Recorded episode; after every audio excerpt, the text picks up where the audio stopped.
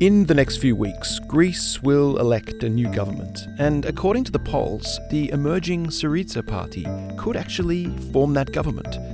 Syriza are calling for an end to austerity measures, and their Marxist communist roots are causing quite a bit of concern in the wider Europe. But regardless of who wins this election, Greece today faces a number of substantial problems, among which is a huge and growing public debt Today, I'm talking to Greek economist Dr. Yiannis Kitromilides about this current situation and also the Greek relationship within the European Monetary Union. My name's Craig Barfoot, and you're listening to Pod Academy. Yiannis, thanks a lot for taking the time to talk to me today. It's a pleasure. Can I get you to start by commenting on the repeated narrative that high public spending and widespread tax evasion combined with a credit crunch, were the causes of Greece's problems. And this narrative is uh, correct.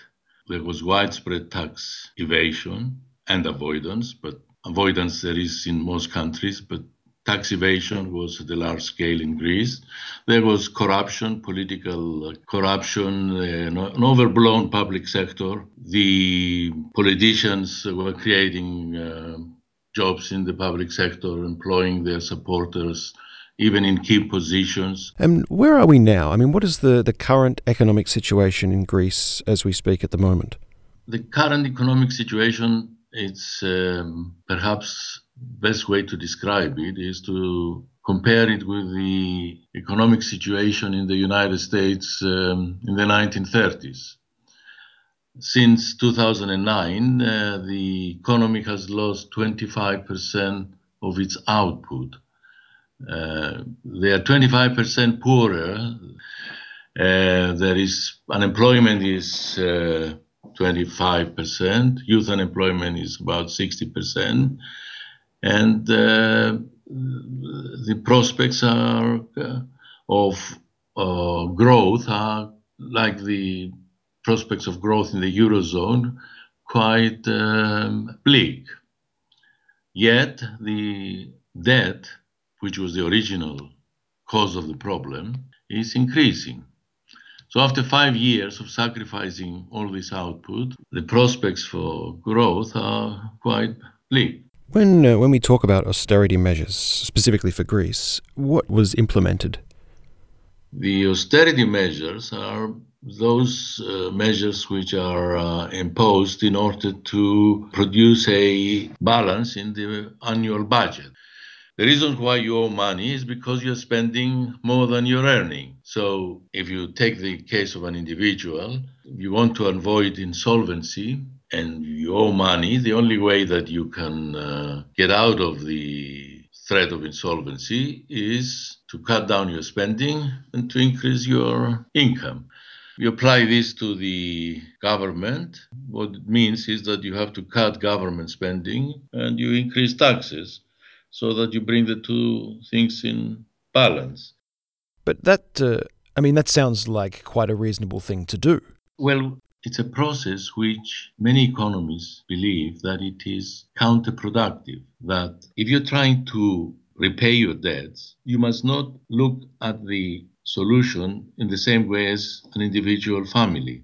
Is what, as economists call, is the, the fallacy of composition. What is true for the part is not always true for the whole. And this is something that has a history in economic thought, uh, going back to the 30s when the economist Keynes uh, argued on long similar lines about what needed to be done to, to deal with the 1930s uh, depression both in the UK and the United States, that uh, if you are in a really bad situation economically, these, the solution is not to act in the same way as a family which finds itself in economic difficulties, which is to impose austerity, but rather to do the opposite, which sounds rather paradoxical and uh, counterintuitive, but some people say that uh, this is what needed to be done in the case of not only Greece, but also other indebted economies, that by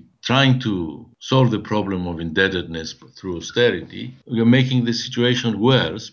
But uh, who does Greece owe its debt to?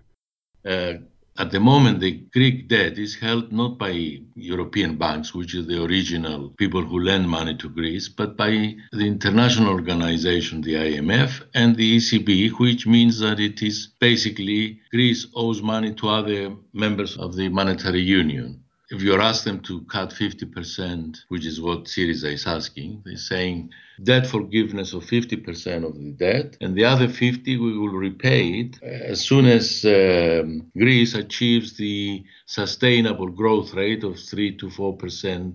They say that this was exactly the arrangement that was done in 1953 with regard to the German national debt. That's what the Allies agreed, gave Germany much greater time to repay its debt, having forgiven for 50%. Is that a realistic prospect? Probably not. Probably not that they would reject it?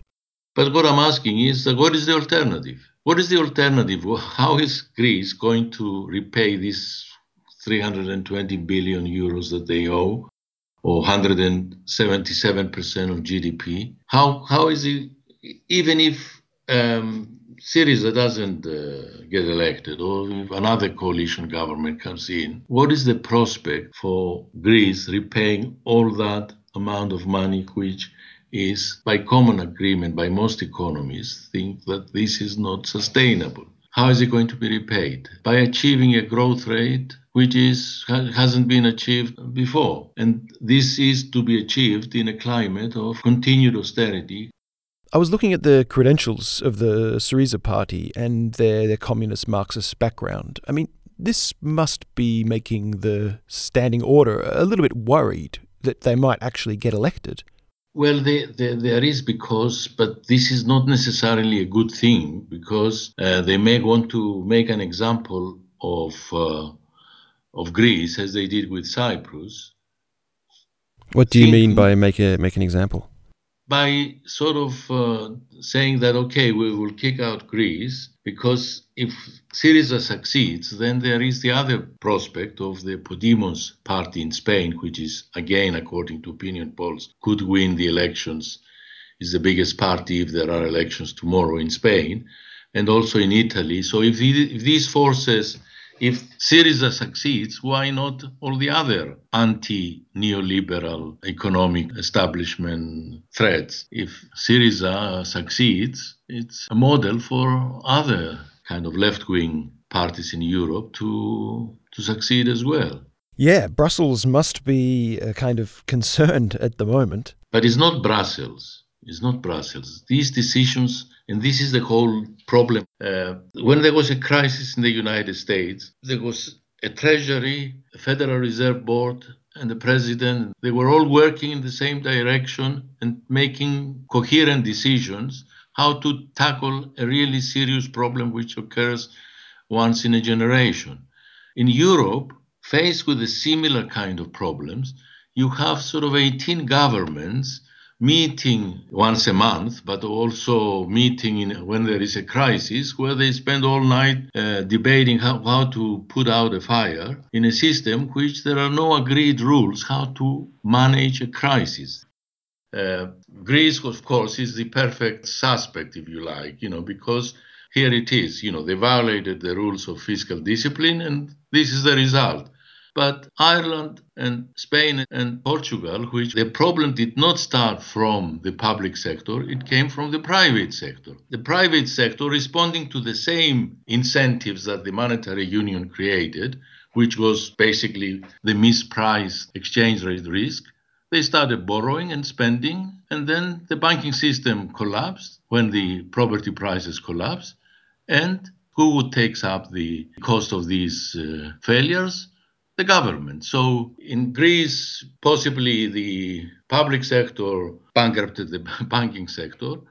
In Ireland and Spain, it was the private sector who bankrupted the public sector because Ireland and Spain didn't have any problem of public indebtedness. They were quite okay. They followed the rules, but the rules did not anticipate all the other problems that a monetary union, which is created without stronger political integration will not work, and it has never worked in history. But focusing on Greece. Um... But Greece, for me, is an example of how not to approach the Eurozone crisis.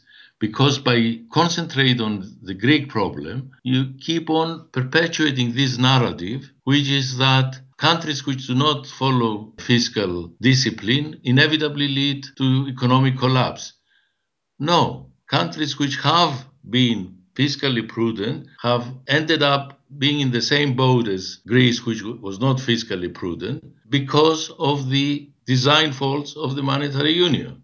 And it is these design faults that need to be urgently reformed. And since 2009. Uh, so then, uh, sorry to interrupt, but uh, so what, then what is the choice for Greece? The, the choice is quite uh, depressing. Either we continue with austerity, continue with this situation which has not produced really any significant results in terms of growth for five years, and indeed no prospects for resolving the debt situation because the debt to GDP ratio, which was 120% in when the crisis began, is now nearly 180%, which means it's even bigger task. So we either continue with that or we face the prospect of an unknown outcome of the Eurozone political leaders who might think that now the situation is much different than in 2012. A lot of uh,